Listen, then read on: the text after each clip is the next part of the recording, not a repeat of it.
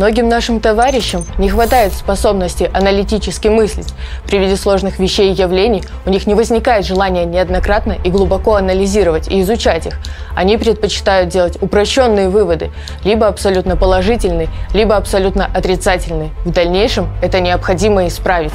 Игра с ненулевой суммой – Класс игр, в которых не обязательно, что выигрыш одного игрока означает проигрыш другого, часто используется как иллюстрация неантагонистичности отношений в экономике, так как при обмене и производстве все стороны могут выиграть. Модель рационального рыночного агента, который стремится к своей выгоде и тем самым делает хорошо всем остальным агентам, работает на всю мощь. Вокруг Тайваня многодневные военные учения, Карабах то загорается, то тлеет, война в Украине продолжается, Косово и Сербию потушили на месяц, но войска опять стягиваются. Израиль и Палестина снова сцепились и испортили всем шаббат. Надо полагать, что обмен ультиматумами и ракетами составляет важную часть ненулевой суммы и обоюдной выгоды. Сейчас, посреди разгорающегося пожара, мы наблюдаем очень показательные моменты, которые много о чем способны сказать умеющим смотреть. В частности, мы имеем в виду грозные пляски вокруг полупроводниковой промышленности. Этот аспект мировой экономики не менее важен, чем финансы, нефть, металлы и машины. От этой отрасли как-никак зависит все современное производство, от еды до космоса. Властители мира, конечно, пытаются прикрываться эклектичными идеалами демократии, евразийства, европейства, но выходит из рук он плохо. Реальность просвечивает. Ну а мы, как водится, подпортим тонкую драпировку идеологии острым шилом материализма. И да, здравствуйте.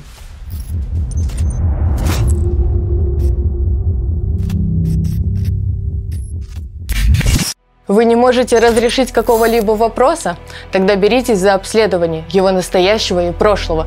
Когда вы проведете обследование и все уясните себе, то найдете решение вопроса. Все выводы рождаются в конце, а не в начале обследования. Только глупец в одиночку или с группой людей не ведет обследование, а ломает голову над тем, чтобы найти решение, подать идею. Следовало бы знать, что так не найти хорошего решения, не подать хорошие идеи. Вашингтон официально не признает независимость острова, но является главным союзником и фактическим гарантом безопасности Тайбэя. В отличие от КНР, на Тайване установлена демократия и гарантируется соблюдение прав человека. Нужно только отметить, что с 50 по 75 год президентом Тайваня был гоминдановский националист Чан Кайши. 25 лет. С 78 по 88 год президентом Тайваня был Дзян Цзинго, известный тем, что он был сыном Чана Кайши. Тайвань воплотил в реальной шутке про сына президента до того, как это стало мейнстримом. 15 сентября 2021 года был создан военный оборонительный альянс «Аукус». В него вошли Австралия, Великобритания и США. Они явно намеревались обороняться от пиратского флота, что базируется на Тихоокеанском мусорном острове. Но это не точно. В мае 22 года Китай провел учения возле острова Тайвань и за полгода совершил 555 боевых вылетов в зону ПВО Тайваня. У нас только один вопрос. Почему не 666? Ну ладно.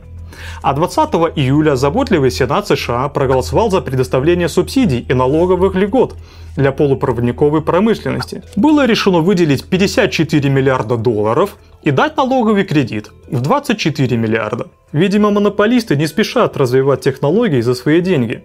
Но зачем выдавать миллиарды денег? Надо было просто выделить несколько сотен пустующих гаражей. Сразу бы дела пошли в гору.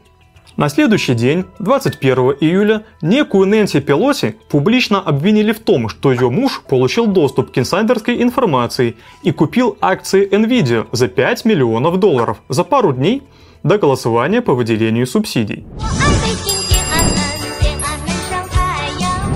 28 июля спикер Палаты представителей Конгресса США, та самая Нэнси Пелоси, собралась в Тихоокеанский вояж – Китай был почему-то против.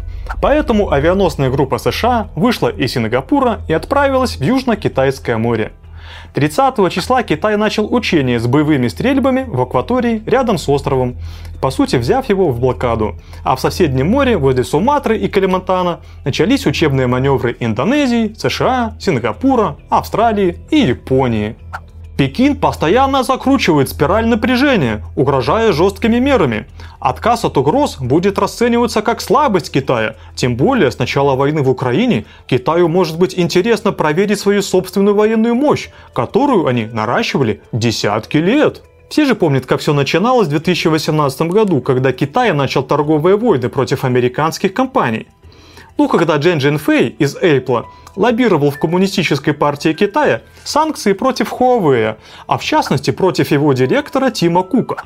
Кроме того, показателем агрессивных планов Китая служит его военный бюджет суммой в невероятные 290 миллиардищев долларов. США же тратят на свою военку нищенские 800 миллиардиков, что явно говорит о их миролюбии. Нэнси долетела. И не просто съела миску риса с правительством острова, но и выпила два чаю с представителями микроэлектронных компаний. В частности, она встретилась с председателем корпорации TSMC.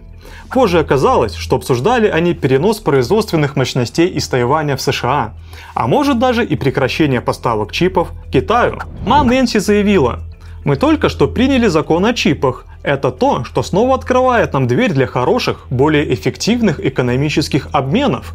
Я знаю, что некоторые крупные тайваньские предприятия уже планируют инвестировать в производство в Соединенных Штатах. Спикер Палаты представителей Нэнси Пелоси на протяжении всей своей карьеры критиковала Китай. Она планировала свой визит в Тайвань еще в апреле, однако отложила поездку из-за ковида. Для нее это проявление свободы и поддержки демократического мира. Демократический мир это прекрасно. Информация к размышлению. На данный момент в США действует 13 иностранных агентов, действующих в интересах Тайваня. Это так называемые лоббистские конторы. Кроме того, известно о 18 случаях связи лоббистов с офисом некой Нэнси Пелоси и то, что ее офис получил от лоббистов более 3 миллионов долларов. Так получилось, что в 2019 году Тайваню продали оружие на 5 миллиардов долларов. А сама Пелоси в том же году встречалась с президентом Тайбэя. А вот что можно сказать про TSMC, с начальниками которой обедал комиссар Госдепа. Доля TSMC на мировом рынке микросхем составляет 53%. Другие тайваньские производители имеют еще 10% рынка. В то же самое время многие американские, европейские и китайские корпорации являются заказчиками тайваньцев. Аутсорс, как мы знаем, довел до того, что стало выгодно самостоятельно производить разработку, исследование, проектирование микросхем, а вот создавать их вживе выгодно где-нибудь на стороне. С течением времени Тайвань и Корея стали законодателями микроэлектронной сборки, получили огромные рынки, заказы, и мало кто может построить такое с нуля. Вот и заказывают всякое разное у них Intel, AMD, Nvidia и прочие замечательные компании – Аутсорс позволил в свое время нехило повысить прибыли. А сейчас вон оно как обернулось. Блокада стала реальностью. А мы-то знаем, что эти чипы это не только телефончики, но и машины, корабли, спутники, оружие, станки, микроволновки, модемы, компьютеры и даже тонометры. Что мы тут видим? Частные, корпоративные, государственные интересы слились в экстазе, и уже не различишь, где тут чья логика. Но мы вооружимся простым учебником политэкономии и поищем причину всех причин. Голые факты упрямо вызывают в голове нехорошее подозрение, что за словами о демократии, свободе или даже суверенитете скрываются кое-какие интересы, а политики, кажется, служат не своим народом, а группам тайных заговорщиков, имя которым капиталисты. Ну или даже сами на полставки барыжат капиталами, как муж Пелоси. Противостояние Китая и США имеет под собой материалистическую базу. Некоторые сверхразумы называют это теорией заговора. Мы заметили странную деталь. Если на карте соединить Тайвань, Корею и Японию, то получится треугольник. Заговор или геометрия. Что имеем по факту? В 1978 году Китай принял у себя американские производства. Он развивал промышленность и науку, накапливал ресурсы и технологии. Появившиеся капиталы выводили в США. Тем же самым промышляла новая свободная Россия в то же самое время. В середине 2000-х После кризиса доткомов китайские капиталы потекли на периферию – в Алжир, Индонезию, Казахстан и прочее. То есть наметились признаки империализма. Куда деваться? Растущее производство требовало подконтрольных источников нефти, газа, металлов, древесины и других полезностей. После Великой депрессии 2008 года китайские капиталы, не стесняясь, купили множество европейских компаний – машиностроительных, коммуникационных, микроэлектронных и прочих. А в 2013 году было объявлено о создании нового шелкового пути – в 2014 году Китай начал сокращать накопление долларов в своих резервах и совместно с Россией, Индией, Бразилией и ЮАР учредил новый банк развития как альтернативу МВФ. Китайские компании стали активнее вкладываться в строительство за рубежом автомобильных и железных дорог, портов, объектов электроэнергетики и здравоохранения. 2015 году Huawei стала третьим по величине производителем смартфонов в мире. В 2017 году КНР выпустил 30% автомобилей в мире и построил 40% кораблей. А уже во втором квартале 2018 года Huawei обошла Apple, став вторым по величине производителем смартфонов в мире.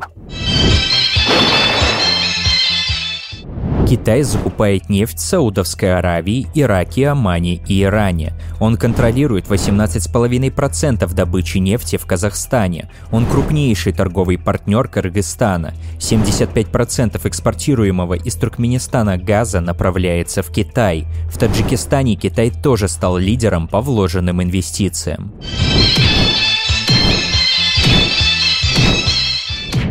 2016 и 2017 годах на Европу пришлось 25 и 33% от общего числа китайских инвестиций. Китай снова активно скупал акции, а иногда и компании целиком, получая доступ к западным рынкам, технологиям и коммуникациям.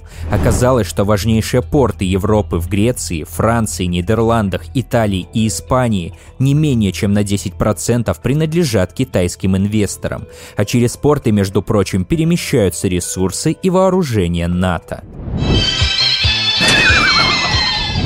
Американские официальные лица даже начали просить европейские страны блокировать определенные продажи китайским инвесторам и заявили европейцам, что если они не помешают Huawei построить свои телекоммуникационные сети 5G, обмен разведданными с Соединенными Штатами прекратится. Но чисто братки сцепились, кто будет крышевать ларьки на районе. Это еще что? Торговые войны, производители смартфонов, автомобилей, хлопка, куча торговых пошлин со стороны США явились новой реальностью после 2017 года. Иронично, что в этой ситуации Китай выступал за свободный, открытый мировой рынок. По состоянию на 2018 год было задокументировано 11 782 действия правительств стран Большой Двадцатки, которые влияли на свободу рынка. При этом более 70% из них улучшали условия местным компаниям и ограничивали деятельность транснациональных корпораций. В США за 10 лет ввели 1650 протекционистских мер, Германия 1248, Индия 913, а вот Китай всего 440. Война есть продолжение политики иными средствами – когда политика, достигнув определенной стадии развития, больше не в состоянии развиваться по-прежнему, возникает война, чтобы смести препятствия на пути политики. Когда препятствие устранено и политическая цель достигнута, война кончается. До тех пор, пока препятствие не сметено дочисто, нужно продолжать войну, чтобы довести дело до конца. Поэтому можно сказать, что политика – это бескровная война, а война – кровопролитная политика. Ну, допустим, государства действительно конкурируют между собой из-за конкуренции корпораций. А зачем тогда они прицепились к острову Свободы категории «Б»? Ну, во-первых, на этот остров сбежали буржуазные бургер-националисты из Гаминдана. С конца гражданской войны 20-миллионный Тайвань является витриной капитализма и альтернативной системой для всего Китая, ну и рассадником оппозиционных и либеральных идей. Но кроме этого важно, что остров стоит посреди Южно-Китайского моря, которое омывает Китай, Филиппины, Малайзию, Вьетнам. Там все эти страны ловят рыбку, а также возят грузы. А Китай – это экспортно-ориентированная фабрика мира, которая, несмотря на новый шелковый путь, большинство своих товаров по-прежнему отправляет именно по этому морю. Кроме того, это кратчайший путь из Индийского океана в Тихий, А Малакский пролив – одна из наиболее грузонапряженных мировых судоходных трасс в мире. Каждый год через этот транспортный узел проходит 80% поставок углеводородов в Восточную Азию. Более 75% импортируемой в Китай нефти поступает с Ближнего Востока, а также из африканской Анголы. Практически все поставки СПГ в Китай опять же проходят через это море. Ведь основные поставщики это Катар, Индонезия и Малайзия. Также здесь проходит почти две трети энергетических поставок в Южную Корею и 70% нефти для Японии – Таким образом, тот, кто контролирует эти проливы, тот контролирует экономику фабрик мира. Здесь перевозят три четверти от всего китайского и одну треть от японского торгового оборота. Поэтому контроль за этим местом дает контроль и за большей частью мировой торговли. Так что здесь Тайвань – это очень важная часть стратегической мозаики, как и прочие страны акватории. В Сингапуре и так есть военная база США. Филиппины вроде бы отказались от базы, но на восток от них расположена база на Гуаме. А вдруг тайваньцы пригласят к себе авианосные группы, да и сделают что-нибудь торговым путем?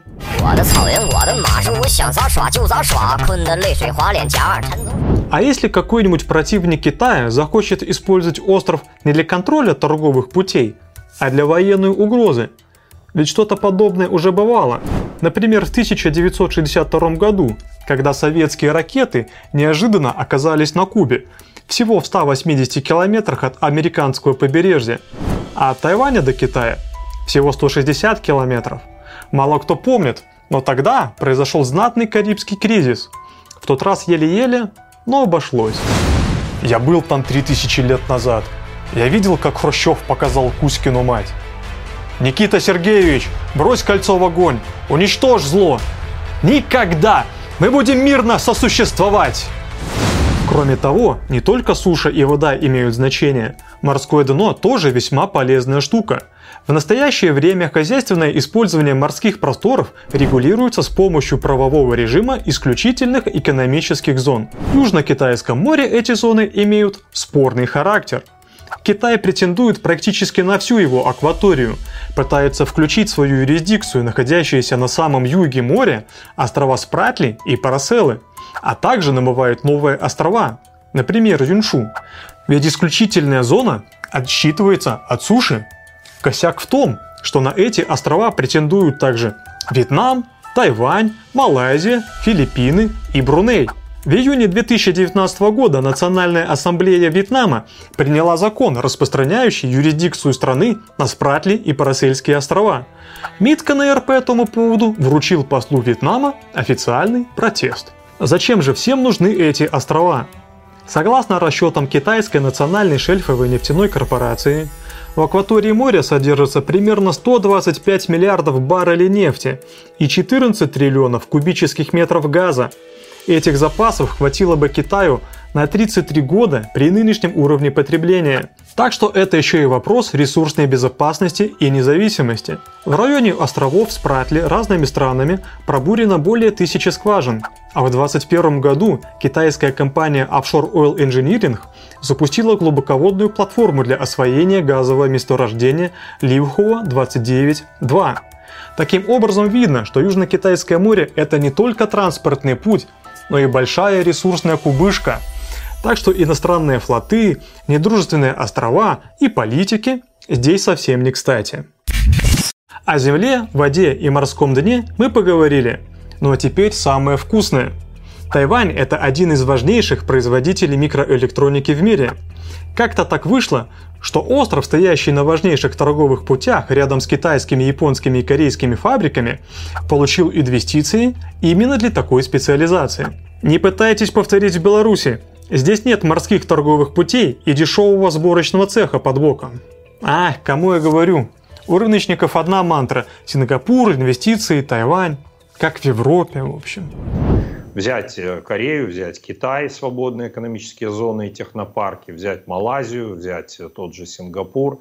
Э, да, на самом деле практически все успешные азиатские страны, они проходили через этап создания, через предоставление специального налогового режима. Тайваньская компания TSMC – это крупнейший контрактный производитель полупроводниковых микросхем в мире с долей более 50%. На втором месте в мире находится корейский Samsung с 18%.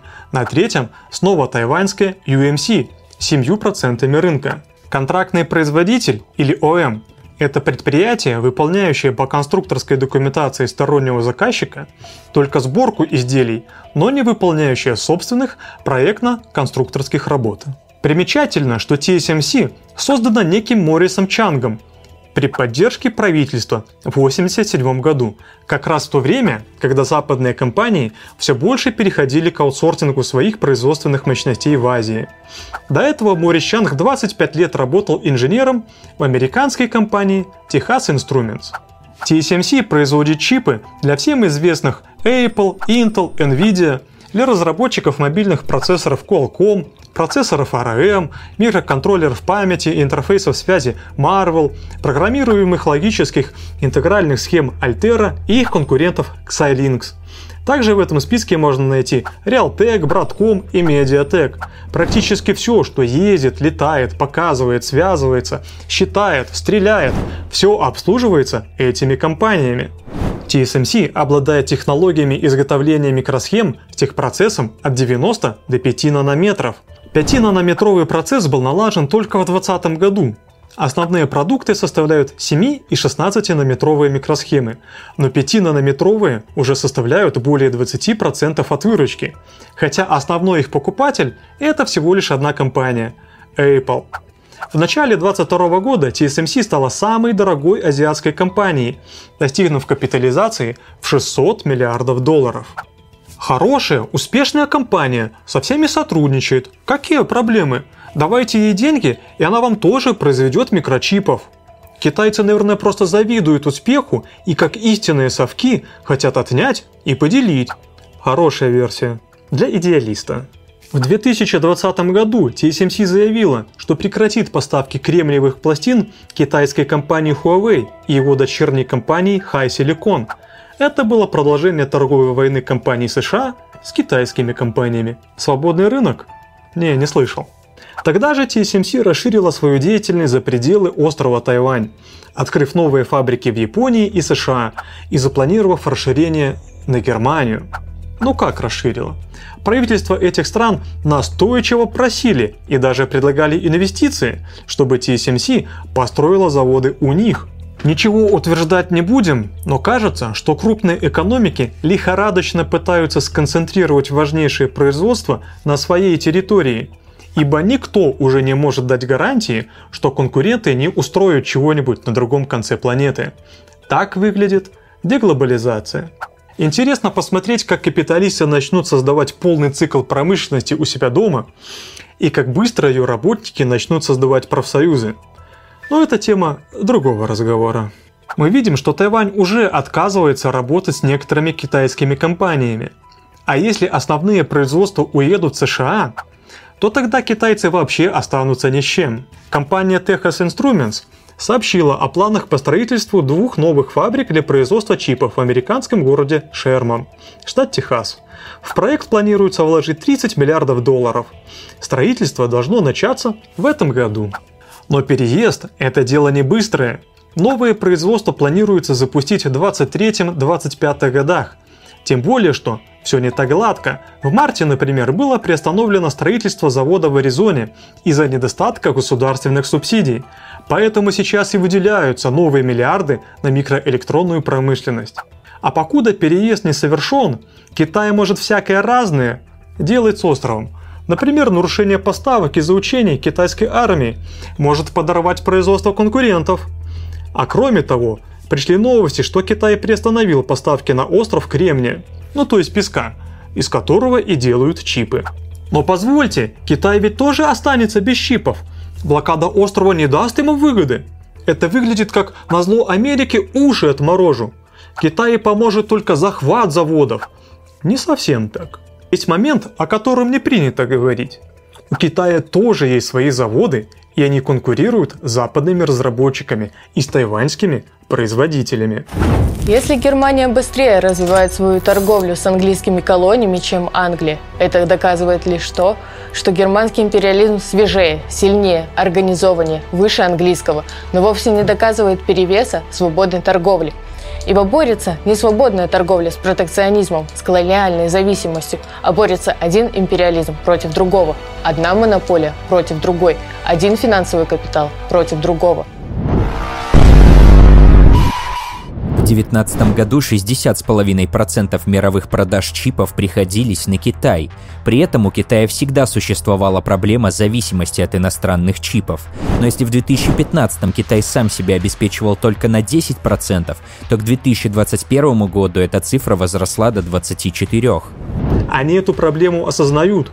Пекин поставил задачу к 2025 году обеспечивать 70% своего внутреннего спроса, и на это было выделено 155 миллиардов долларов.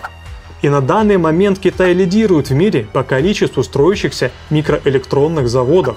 Крепкий стержень КСИ, удар, бургер-капиталист. Китай уже производит массовые типы микросхем, иногда полные аналоги западных, а иногда и свои собственные исполнения. Поэтому нужно просто потратиться на расширение производственных линий и кое-как разобраться с современной литографией и догнать 5-нанометровую технологию. Хотя по некоторым данным компания SMIC уже освоила техпроцесс в 7 нанометров, правда на микросхемы для майнинга. Но давайте рассмотрим эту отрасль подробнее. Упомянутая частично государственная компания SMIC – это такой же контрактный производитель, как TSMC, только с долей рынка 5%, а не 50%. Но в Китае занимает первое место – на мощностях SMIC, помимо прочего, реализуются проекты Qualcomm, Broadcom, Texas Instruments. В общем, деньги не пахнут. В мае 2020 года Китайский национальный инвестиционный фонд промышленности и интегральных схем и Шанхайский инвестиционный фонд вложили в компанию 2 миллиарда долларов и стали владеть третью ее акцией.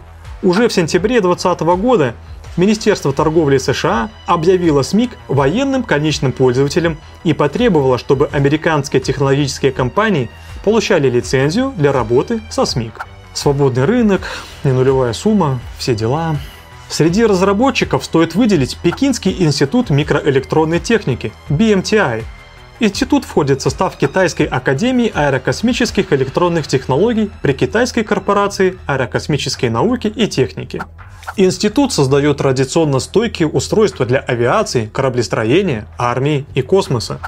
В частности, микропроцессоры, монолитные интегральные схемы, системы на чипе, устройства памяти, программируемые логические интегральные схемы плисы или на иностранном FPGA, аналогоцифровые преобразователи, интерфейсы связи, микросхемы навигации.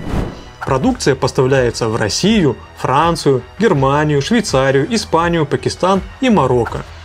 Если вы вдруг собираетесь создать устройство, которое обрабатывает потоки данных с многих видеокамер или датчиков, а также способно управлять периферией, то вам наверняка пригодятся плисы. Вы пойдете с этим вопросом в интернет и найдете ходовые плисы от американской Xilinx, Virtex 7, Kintex 7 и прочее но их реплики уже созданы Пекинским институтом и работают точно так же. Почти на любой плате пригодится микропроцессор от фирмы Atmel. Но если вы под санкциями, то можно купить аналог от Пекинского института. Для загрузки плисов, оперативного хранения данных и буферизации перед отправкой вам пригодятся микросхемы памяти. Вы опять обратитесь к Atmel, IDT, Infineon Technologies или Aeroflex – но если заводы на Тайване заблокированы, то можно обратиться к BMTI. У института есть реплики, аналоги и свои разработки схем памяти. Отличное предложение. АЦП от Texas Instruments и STM недоступны? Они есть в Пекине.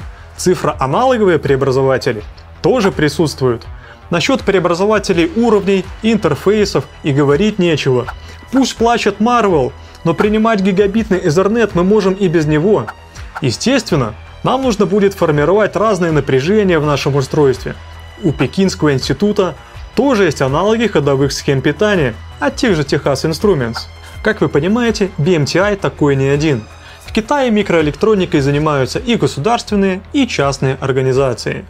Сианский технологический институт микроэлектроники, Хэбэйский полупроводниковый научно-исследовательский институт и его отделение Medda Electronic Technology Corporation, компания Baway, Naditec, Orbita Aerospace, Omicron, Fudan Micro, имя им Легион, и им нужны покупатели. Так, мы, кажется, превращаемся в амбассадоров китайской промышленности.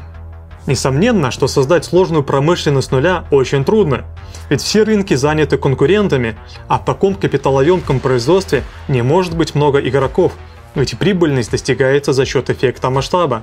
А у новичков нет денег на такие же заводы, нет рынка, нет постоянной прибыли с этого рынка, нет денег на расширение и разработку. Но взрывной спрос и рост цен на продукцию может помочь. А еще могут помочь блокада конкурентов, затраты конкурентов на перевозку заводов, ну или даже быстрый отъем конкурирующих заводов. Все эти варианты не то чтобы желанны, но могли бы открыть новые возможности для многих китайских компаний. Кстати, если вас заинтересовали возможности диверсификации микроэлектронной элементной базы, обращайтесь, можем связать вас с поставщиками. Все милитаристы, бюрократы, компрадоры и крупные помещики, а также зависящая от них реакционная часть интеллигенции, являются нашими врагами.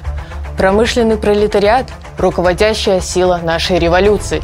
Весь полупролетариат и мелкая буржуазия являются нашими ближайшими друзьями – Правое крыло, колеблющейся средней буржуазии, может быть нашим врагом, а ее левое крыло – нашим другом. Однако мы должны быть всегда на стороже и не давать последнему возможность деорганизовать наш фронт.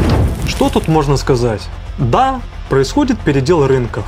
Да, происходит создание коалиций и дележка всего мира. Старый империалист обладает тысячей военных баз по всему миру, в том числе в Сингапуре, Корее, Японии и Гуаме – Китай же обладает всего одной – Джибути, на выходе из Красного моря. Всего одна, но эти в США не сразу появились базы по всему миру. По военной силе конкуренты тоже не равны. У Китая 14 тысяч танков, а у Штатов 9. У Китая 7 тысяч единиц артиллерии, а у Штатов 2. Зато у Америки больше самолетов – 13 тысяч против 4. С вертолетами также – 5500 против 1800. С авианосцами совсем беда – 11 против 2. Зато у Китая больше фрегатов и подводных лодок. Но не надо смотреть за этим как за футбольным матчем. Иногда диспозиция войск не так важна, как внутренние пружины, ведущие к войне. Но штатная пропаганда только частностями и кормит публику. Со всех сторон это касается и нас, ведь мы уже 100% попали в какую-то из коалиций. Каждая страна становится ареной противостояния и должна выбирать сторону. Но как бы ни строились союзы, вряд ли миллиардеры, министры и вожди будут сидеть в танках и сгорать в огне артиллерии. Такова логика капитала. Все лижут его ботинки, но кое-кто делает это с большим комфортом в мягком кресле. Когда священные союзы так и приступят к осуществлению своей коренной цели, то никто из нас не сможет отсидеться. Ужасы потерянного поколения столетней давности померкнут, и кальвадоса на всех не хватит. А может и не будет этого самого кальвадоса. В каменном веке ведь не умели делать дистиллят. Грустно здесь то, что в рекламе конец истории выглядел как центр Токио, а окажется пустошью из Фоллаута. Жвачка и джинсы определенно этого стоили. Классовая борьба, производственная борьба и научный эксперимент. Есть три великих революционных движения в строительстве могучей социалистической страны – без этих движений помещичьи, кулацкие, контрреволюционные, вредные элементы и прочая нечисть полезут изо всех щелей, а наши кадры будут смотреть на это сквозь пальцы. И что еще хуже, многие из них, не отличая врагов от своих, войдут в сговор с врагами и, поддавшись их тлетворному влиянию, разложатся и опустятся, будут ими завербованы или позволят им пролезть в свои ряды. При таком обороте дела пройдет не так много времени, как во всей стране неизбежно произойдет контрреволюционная реставрация. Марксистско-ленинская партия наверняка превратится в ревизионистскую или фашистскую партию, и весь Китай переменит цвет. Можно надеяться, что суверенные капиталисты и китайский непманский капитал шифруются. Что они задавят империализм, а потом выскочат, как испанская инквизиция из шкафа, да как объявят всемирный левый поворот. Интересный был бы калинкор. Главным империалистическим гегемоном в борьбе за мировое лидерство капиталистическими методами стала коммунистическая страна, чем явно показала силу коммунизма. После этого во всех странах мира добровольно-принудительно к власти приходят коммунисты, а Китай, получив ресурсы большей части мира, со спокойной душой душит своих олигархов и проводит культурную революцию 2.0. 我厌倦了和你开玩笑，它不再适合了。你是中国的耻辱，再多的社会排名也救不了你。明天上午十点前到天安门广场执行死刑， 而且别忘了拿一百块钱来支付行刑队的弹药和劳动力。Но что-то нам подсказывает, что трудящимся надеяться нужно только на свои силы. А сила, как известно, в знаниях. Поэтому пока есть время, учитесь, анализируйте, ищите товарищей, распространяйте истину. Ну и приходите на кружки. Спасибо за внимание. До свидания. В этот седьмой год войны с забвением мы повторяем, кто мы. Мы ветер, не грудь, что нами дышит. Мы слово, не губы, что нас произносят. Мы шаг, не ноги, что нами ступают. Мы биение, не сердце, что нами стучит. Мы мост, не земли, что соединяются. Мы путь, не точка прибытия или ухода. Мы место, не тот, кто его занимает. Нас не существует. Мы просто есть. Мы семикратность седьмого раза. Мы повторение зеркала. Мы отражение. Мы рука, едва приоткрывающая окно. Мы мир, стучащийся в завтрашнюю дверь.